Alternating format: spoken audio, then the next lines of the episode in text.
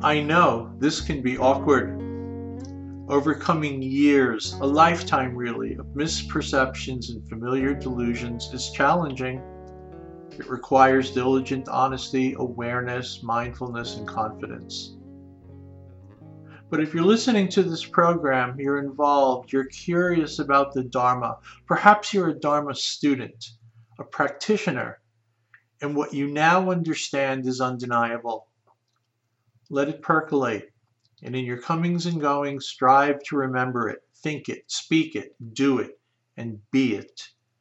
Hiding because you're afraid only makes you invisible.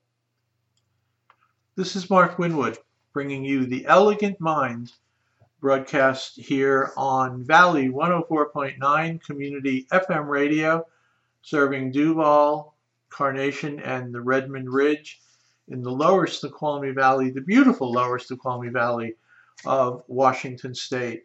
Thank you so much for tuning in. We have a, uh, a varied program today, and what I'd actually like to do to begin the program is to share some meditation, some breathing meditation with you. If you're driving along, perhaps you might want to pull over and listen to this broadcast. But if you're listening at home or tuned into the internet stream or the podcast, you're in your own environment, and I assume, I hope you can just sit quietly, listen to what is being said, follow along. It's a breathing meditation, simple, simple breathing meditation. Breathing is something we all do. We're all very familiar with breathing, you know, and it's interesting. We actually take breathing, our breathing, sometimes for granted. If we're feeling good, we're not suffering from allergies or a cold or a stuffed nose or or something of the sort, we really just take our breathing for granted. But consider that when you were born, that moment that you were born, the very, very first thing that you did upon emerging into the world was take a breath, was inhale. And at the end of this life, whenever that occurs and wherever that occurs, the very last thing that you're going to do is going to exhale. Your final activity will be an exhalation. And in between that first inhalation and final exhalation has been your breathing, your breath, every moment of your life, every experience, every activity, every moment has been accompanied by and supported by your breathing, by your breath your best friend, your old time, most reliable, always there best friend, your breathing, your breath. And we take it for granted. We don't even usually think about breathing. It's one of the nice aspects of a breathing meditation is to put our focus, our attention, our mindfulness our, our awareness on our breathing, on our breath, appreciation and gratitude to begin the meditation on our breath. So let's sit comfortably with our back relatively straight so that our breathing is most unencumbered or less encumbered. And let's be quiet for just a moment or two, and I will lead you through a very simple very effective breathing meditation that will take somewhere between 10 and 15 minutes. So get yourself comfortable and carve out that time and we'll begin. So the first step in using our breath as an object of meditation is to find it.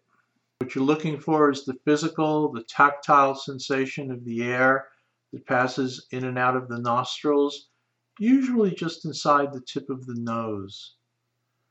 So this uh, exact spot varies from person to person depending on the shape of the nose. So find yours.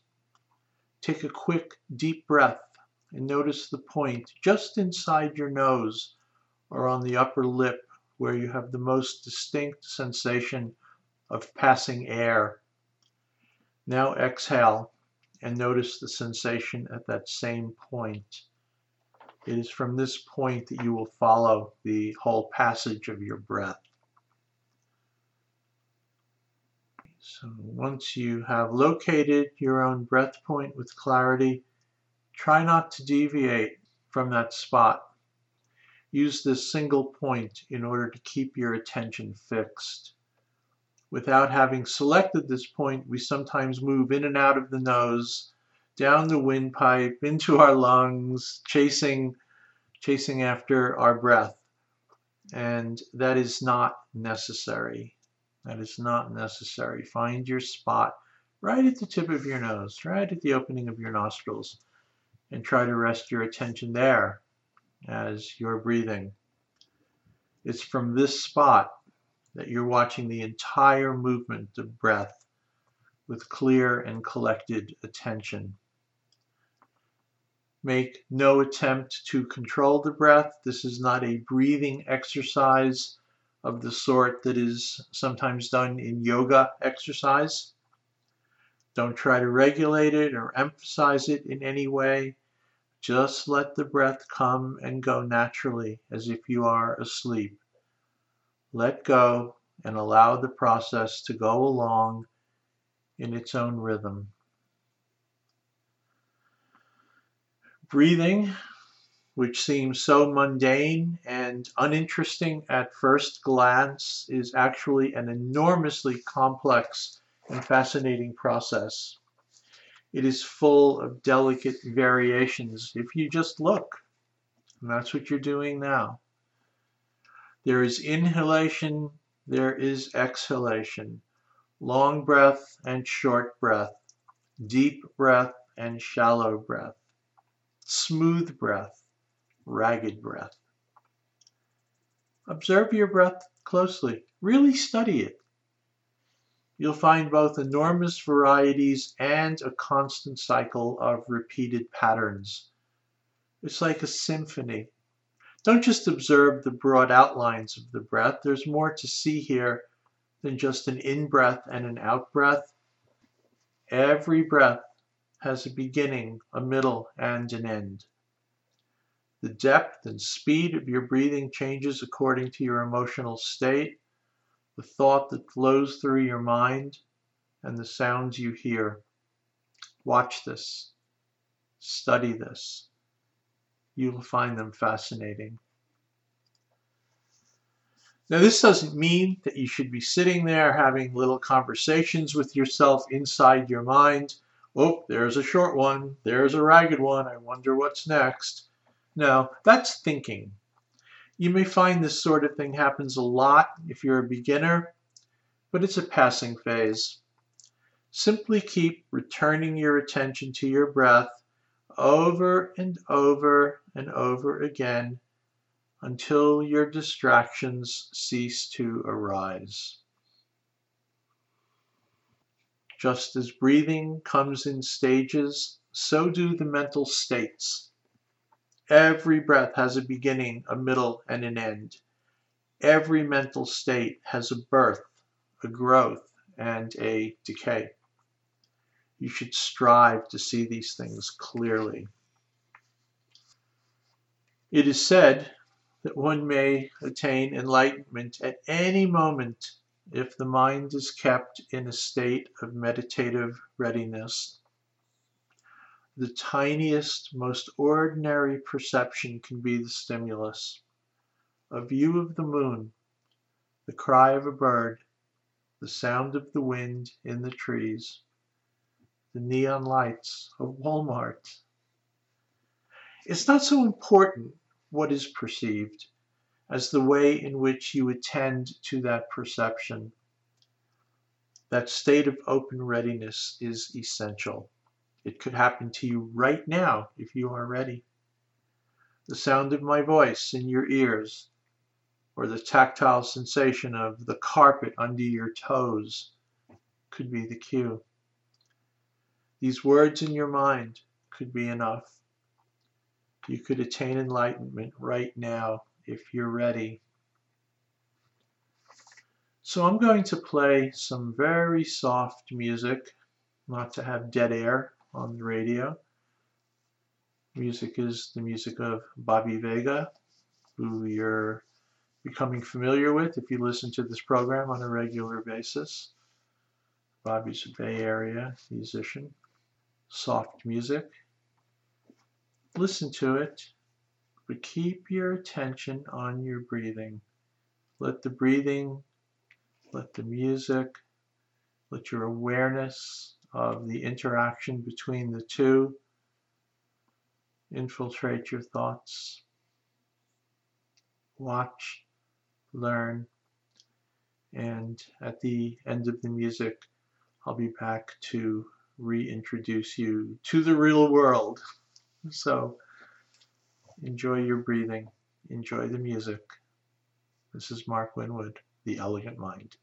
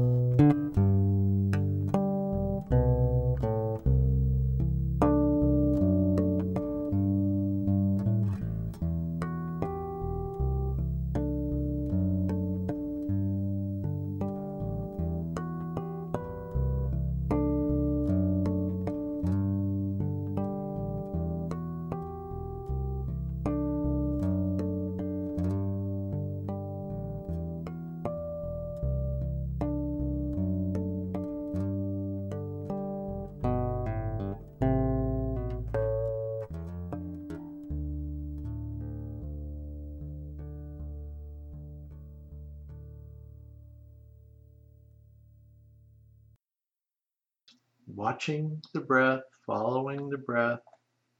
It's not that we have perfect concentration, of course. The mind is always wandering, continually jumping off the object again and again. This is very normal. But there's something there that is able to focus on the breathing, on your breath. When I sit and watch the breath, there is always something that identifies breath and then focuses on the breath. Were you able to find that? Were you able to discern the space of awareness that is the mind? What was it that was watching the breath? There's something there something that's able to observe the breath. It's not the breath itself, but it's simply observing the breath. This is not easy. Most of all cultures are not used to watching our mind. We're not even remotely aware of the mind. When you ask people what they think their mind is, they may say, well, it's busyness.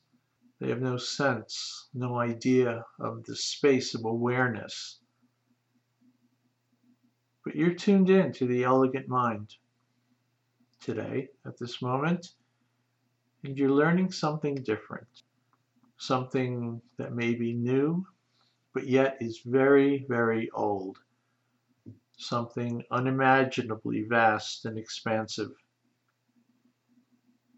And we have the luxury now, day after day, to do what we just did.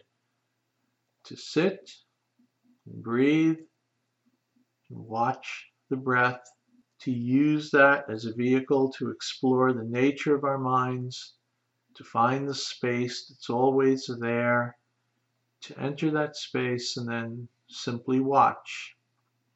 So when you get anxious, you remember this, the nature of your mind. Anxiety, depression, pride, and jealousy, attachment, and anger can be completely eliminated from passing through your mind. They are not in the nature of your mind. They are not who you are. They are not mind. They are simply delusion. And what we're working to get used to is what is mind. So again, what is it? What is it that is able to watch the breath? What is it that identifies breath. Can you focus on that now as you sit, breathing, aware of your breathing? Can you see what it is that identifies your breath? Take your time, be patient, focus your concentration there, and then use that to go back to your breath. Focus aware only of your breathing as we bring this meditation to a close. Be aware of what you've experienced. Be aware of what you've come to discover. And be aware that at any point in time, wherever you are, whatever you're doing, the breath is there, not just as a life supporting function of your body, but your breath is there, always there, as a portal, as a point of awareness to the open mind, the pure mind, the elegant mind. It's that simple. So this is Mark Winwood bringing you the elegant mind, Valley 104.9 FM, serving Duvall, Carnation, and the Redmond Ridge and we're going to take a short break and continue thereafter. Thank you so much for your participation and your time.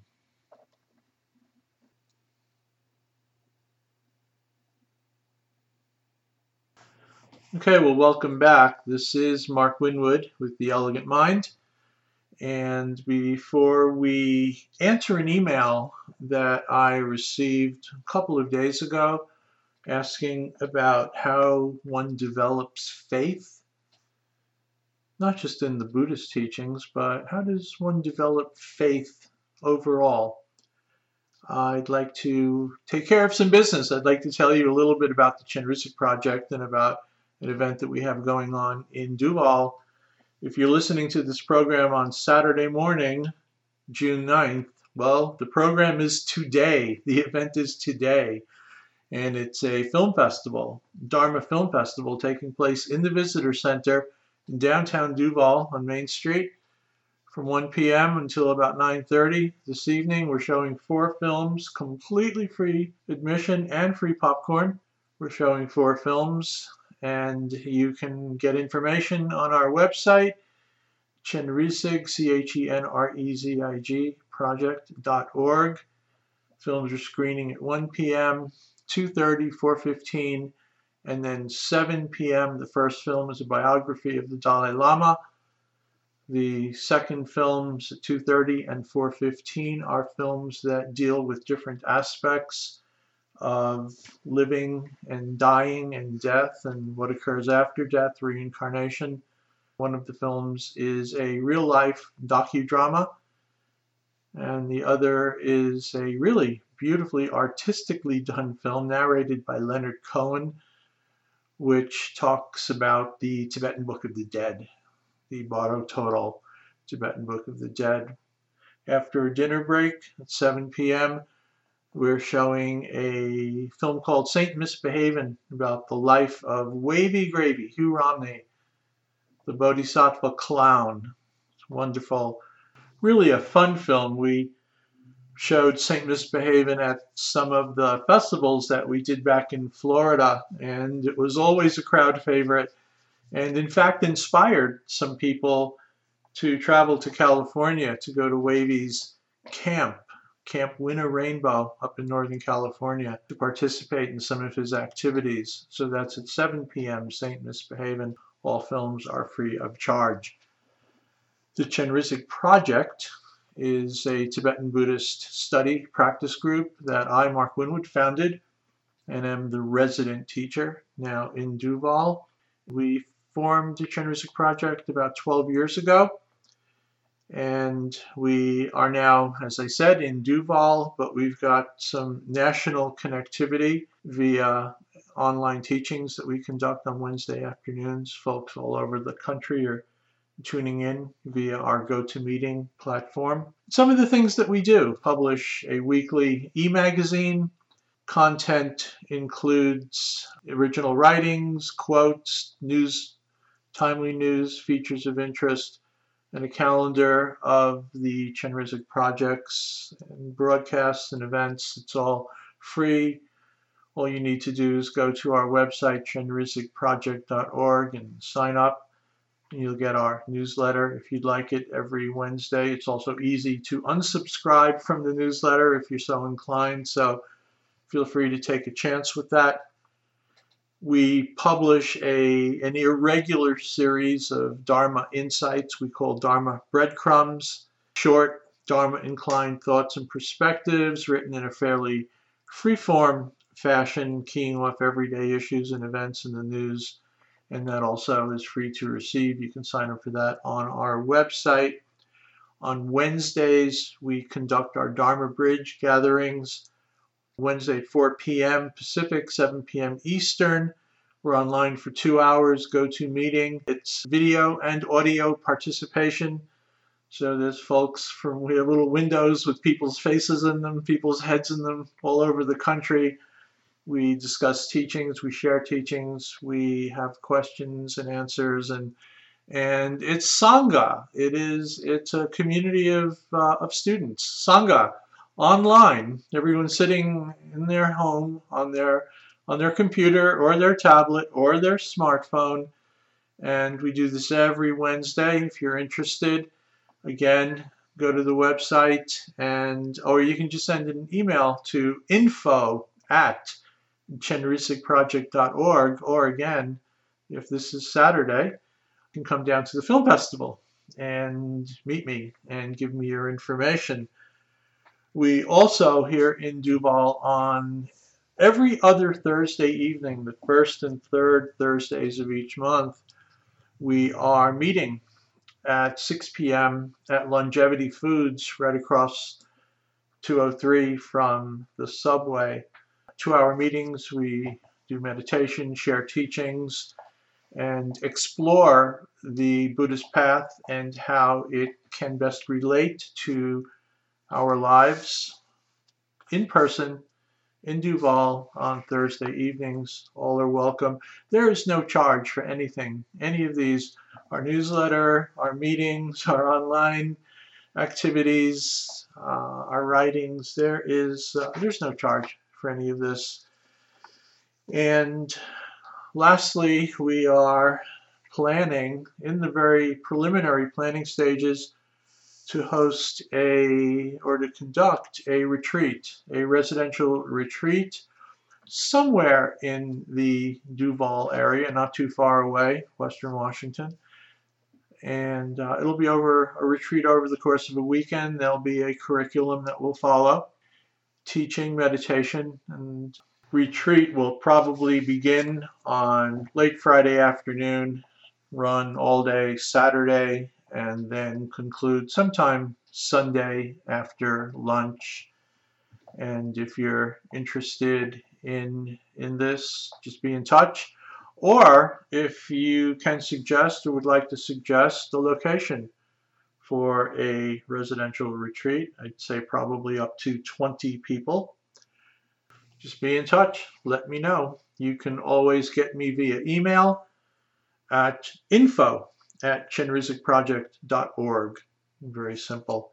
Or come down to Longevity Foods on the Thursday night, first or third Thursday of the month, 6 p.m., and say hi, and sit down, and uh, explore. Explore the Buddhist path, Tibetan Buddhist path. Quite interesting, and it is a path that is open to all, regardless of religious beliefs or spiritual ideas or a lack of religious beliefs or a lack of spiritual ideas. This is non denominational. This is not a path that is uh, concerned with turning people into Buddhists or making more Buddhists. This is a path about making people happier, about making people more beneficial to themselves and others, cultivating attitudes, enduring attitudes of well being and wholesomeness, and generosity, and kindness, and confidence.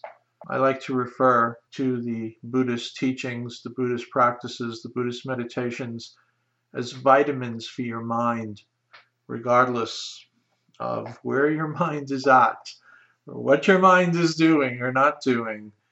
These Buddhist teachings are, uh, are strengthening, clarifying, and strengthening. So please, uh, we're delighted to be here in Duvall after a couple of years up in Monroe and many years back in Florida.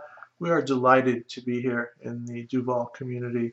We're real excited about our film festival. So if it's Saturday, come on down. If it's Sunday, oops, you missed it. If you listen to the podcast, oops, you missed it. But we do lots of other things. So please feel free to come, enjoy, and participate. Again, this is Mark Winwood, The Elegant Mind, being broadcast on Valley 104.9 FM community radio. Okay, so switching gears just a little bit, I received an email, uh, a question, an emailed question from someone who lives in Carnation. And by the way, you can always send email to the elegant mind at valley1049.org. The elegant mind at valley1049.org. I will get those emails, email questions, email comments, email criticisms, kindly written, whatever you'd like to be in touch with, and I will uh, I'll get them and I will address them uh, promptly for you. I'm going to paraphrase what she wrote. The email read like this How do I develop faith? I've seen so much and I've grown to be so skeptical, always full of doubts and untrusting what people are saying, what people are trying to convince me of. You know, it's as though they're always trying to sell me something or make me believe something and and what do I do? How do I how do I develop faith? So I'd like to address that. It is a great question, and it's a question that is is frequently discussed in in the Buddhist circles. You know, most of us who study these Buddhist teachings and perspectives were not raised in Buddhist cultures or Buddhist societies. We were raised here in the West and Judeo Christian belief. So we come to Buddhism having grown up with very different ideas. And we encounter these teachings, and they're different. And sometimes they appear to be in direct contrast or conflict with some of our ideas that we hold very deeply, very uh, authentically. So, what do we do? How do we, can we, and if we can, how do we allow these teachings to penetrate? How do we develop faith in these teachings so that we can merge and intermingle them with our current ideas? So I'd like to just begin this discussion quoting a monk named Matthieu Ricard, who wrote a very, very short piece on the cultivation of faith. I'd like to share this with you. It's a Buddhist definition of faith. So Matthew says, Faith is a word that has quite loaded connotations in the West. Buddhism distinguishes four different aspects of faith. The first is the feeling of clarity and inspiration that's aroused when you hear a spiritual teaching, or the life story of the Buddha, or a great teacher. You encounter the Dalai Lama. It's a kind of very keen interest. From that, the second aspect is more of an aspiration.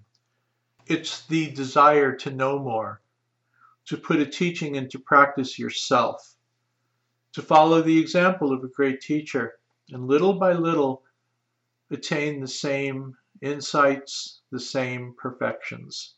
The third aspect of cultivating faith is when faith or belief turns into a conviction, the certainty acquired by verifying yourself the validity of the teachings and the effectiveness of the spiritual path from which you obtain growing satisfaction and a sense of fullness. It's a bit like discovering a landscape that gets more and more beautiful the further you penetrate into it. Lastly, when you find that whatever the circumstances may be, your conviction is never contravened or proved wrong. You attain a stability in your practice that makes it possible to use whatever happens in life, favorable or unfavorable, to progress. Your certainty, your faith becomes a certainty, and it becomes second nature to you, and it therefore becomes irreversible. It's no longer something that you're curious about. It's no longer something that you're investigating. It's no longer something that you've come to believe it is something that you have come to know, and there is a progressive path of reasoning that leads one to this type of faith. So Matthieu concludes, he says, So these are the four stages of Buddhist faith, which is not at all a leap that the intellect has to make, but is the fruit of progressive discovery and of confirmation that the spiritual path truly does bear fruit. So faith, faith in Buddhist thinking is not something that is blindly accepted.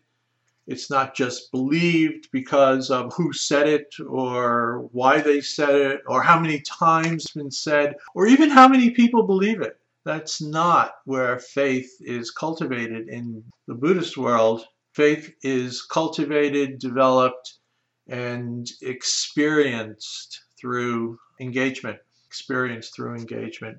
So, you know, we can we can examine any philosophical or religious or spiritual tradition and and to see what role it gives to the path of faith and what role to the path of reasoning it it pertains to. In a tradition where faith is foremost, which is not Buddhism, but I think in a tradition where faith is foremost, a practitioner first believes in the authenticity of the tradition or the teachers, the teacher's expositions or, or teachings or talks or quotes or whatever. So, as a result of that faith in the teacher, one believes the teacher's words, and in those traditions, the teacher is really quite important.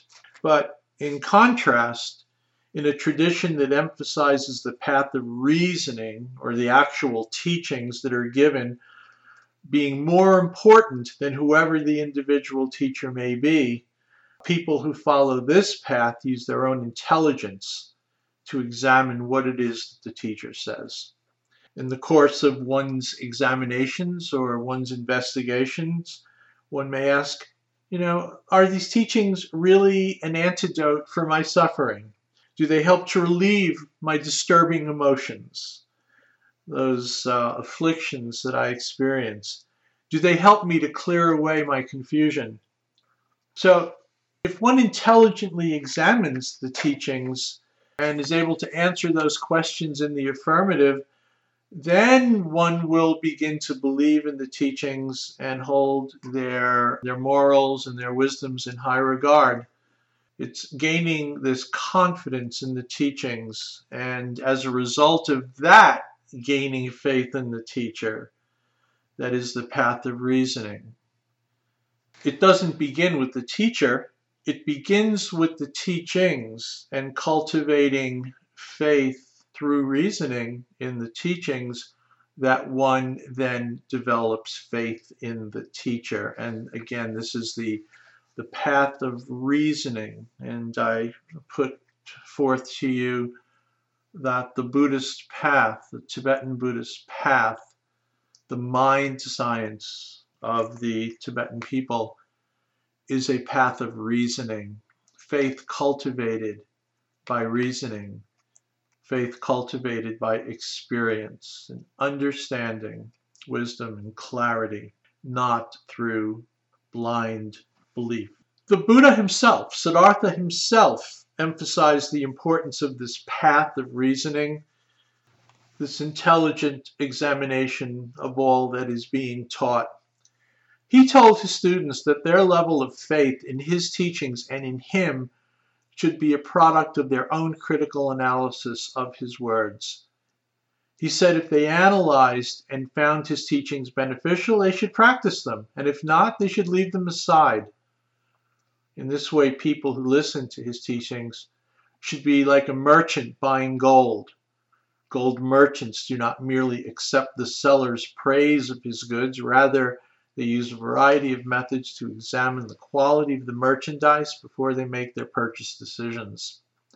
Similarly, the Buddha said, Do not accept my teachings out of faith in me, but rather out of your own confidence in my words, confidence that you have reached as a result of your own intelligent analysis. So, this emphasis on the path of reasoning doesn't deny the importance of faith. Faith is vital, but the way in which one arrives at one's faith is important. When faith arises as a result of analysis, it's much more stable because the analysis will, will detect and be able to resolve whatever doubts one might have. In contrast, when one simply believes in something from the outset, without having used one's intelligence to analyze the reasons for holding that belief, there's danger that later on one will become cognizant of logical contradictions to one's belief and begin to doubt it. In that instance, resolving doubts is difficult because we've deprived ourselves of the tool of intelligent analysis. You know, the Dalai Lama makes a really interesting point in talking about faith. And he says that it is not the role of a Buddhist practitioner, of a beginner, to just begin believing what it is that they hear, and what it is that they read, what it is that the Buddha said, or any of the great teachers, Shantideva or Atisha, Lama Tsongkhapa. There's a whole lineage of teachers, really quite remarkable people he says, and in fact, he says, to just believe upon hearing is a detriment because it precludes you from investigating. Just to believe something means that we're not going to look into it. We're not going to parse it. We're not going to and the idea of the gold merchant, we're not going to bite it to see if it's real or not. We're just going to believe. So, just blind belief or blind faith is a detriment, it is a drawback in which ultimately doubts can begin to arise, and these doubts will take on a, a you know a, a, a skepticism and possibly even a cynicism because there is nothing to disprove them. They're doubts and they grow They're like like mushrooms growing eh, you know in a, in a wet field. They just will continue to grow and there's nothing to keep them from growing. But if faith is cultivated through analysis if faith is cultivated through reasoning and understanding the doubt won't set in the doubt, and it certainly, whatever doubt does set in, can be analyzed and rectified through analysis. It won't just continue to grow on its own. So this is why it's important. This is why the, the Tibetan Buddhist paths stress the importance to analyze, to study from the outset, and to use analysis to clear up doubts when one is analyzing and studying, it's good to ask questions and to have doubts. It is good to give one's intelligence free rein to investigate. Analysis produces a faith that is certain and does not have to be shielded from logical inquiry or newly obtained information. So, great, but how do I how do I analyze? How do I do this? Sounds wonderful. I agree. Analysis. Faith through reasoning, faith through analysis. But how do I do it? What's the process? So, Siddhartha's teachings direct us to analyze the way things appear to us, the mode of appearance, meaning how does it appear to be, and then the mode of underlying reality, meaning how something actually is, its true nature. So there's the analysis. How does it appear to be? And how can it actually be as our analysis? And, and these are different. These two modes are different, obviously. The problem often comes when we don't differentiate between them. So ordinarily speaking, sentient beings, you and me and everyone we know, were afflicted by this confusion, which is really primarily a mistaken way of thinking. We think that there is no underlying reality that is different from what we think is appearing to us. We don't question the validity of the information that our thoughts give us about our experience. This confusion is what causes sentient beings to suffer. And this experience of confusion and suffering is what Siddhartha called samsara. Samsara. Samsara is basically when we think about our experiences in a confused way. But the Buddha also taught that if we relate to our experiences with wisdom rather than ignorance, we can be free of suffering, is the word that's often used. Suffering. Actually, the Buddha used dukkha, D U K K H A, dukkha, which has been translated into suffering, but not really that accurately or that completely. Suffering is an aspect of dukkha, but so is confusion and doubt and ignorance and anger and jealousy, arrogance, fear, inferiority, greed, etc., etc. All aspects of dukkha, not just suffering, but really confusion. Confusion. The Buddha again taught that if we relate to our experiences with wisdom rather than ignorance, we can be free of suffering and realize the very true nature of our mind, which is not samsara, confusion, but is called nirvana. Nirvana, the true nature, the clear nature of our mind. So this whole idea is contrary to our habitual ways of thinking about things. Even this, don't take this at face value. Don't have any faith in what I'm telling you. Don't take it at face value. Go out and investigate it.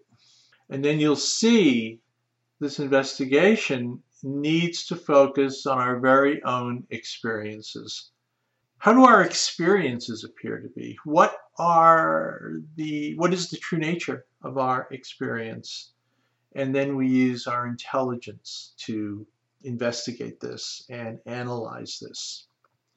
When we follow this path of analysis leading to reasoning, we use our intelligence to critically examine what our teachers explain to us. We resolve our doubts about their teachings by analyzing our own life experiences to see if the teachings are valid and whether they give useful insights or not. If we can gain certainty in the teaching's accuracy and in the benefit of those teachings, we then meditate in order to turn that certainty into experience that penetrates and resides in our mind. This has very positive effects. We should investigate, investigate this for ourselves and see, you know, the, the process of cultivating faith by reasoning has often been compared to the way we eat food and the process of eating food.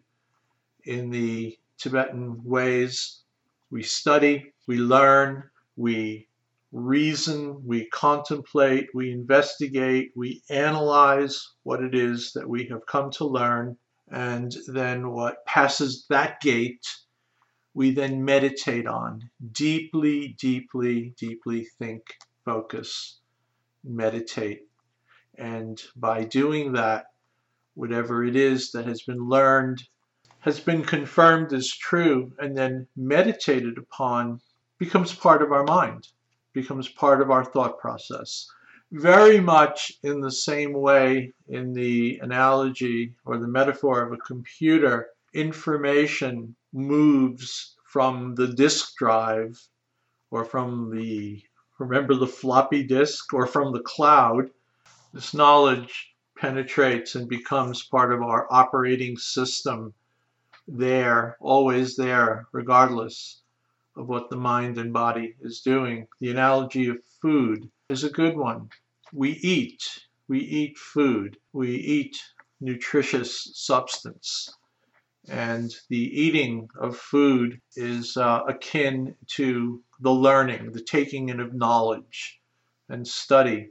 We then, we chew our food and our food passes through our digestive tract and it is the digesting, the taking the nutrients from the food, separating the nutrients from the waste and taking the nutrients, the product of digesting, digestion is looked upon as contemplation of what we've come to learn, what we've come to study. It's the contemplation, the analysis, the reasoning, the investigation is the digestion of what we've come to learn, and then meditating on what it is that we have digested, if you will, and allowing that information to then pass deeply into our mind is the same as the nutrients from our digested food entering into our bloodstream, nourishing every part of our body through the flow of blood becoming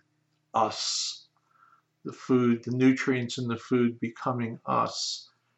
Just like the nutrients, the wisdom, the intelligence, the knowledge, the insight of what we've come to learn and investigate and analyze enters into our mind and becomes us, becomes part of our thoughts and our perspectives, our understandings, it's a it's an analogy that works. So again, we follow how to cultivate. The email asked, how do I cultivate faith? How am I always not doubting and not trusting?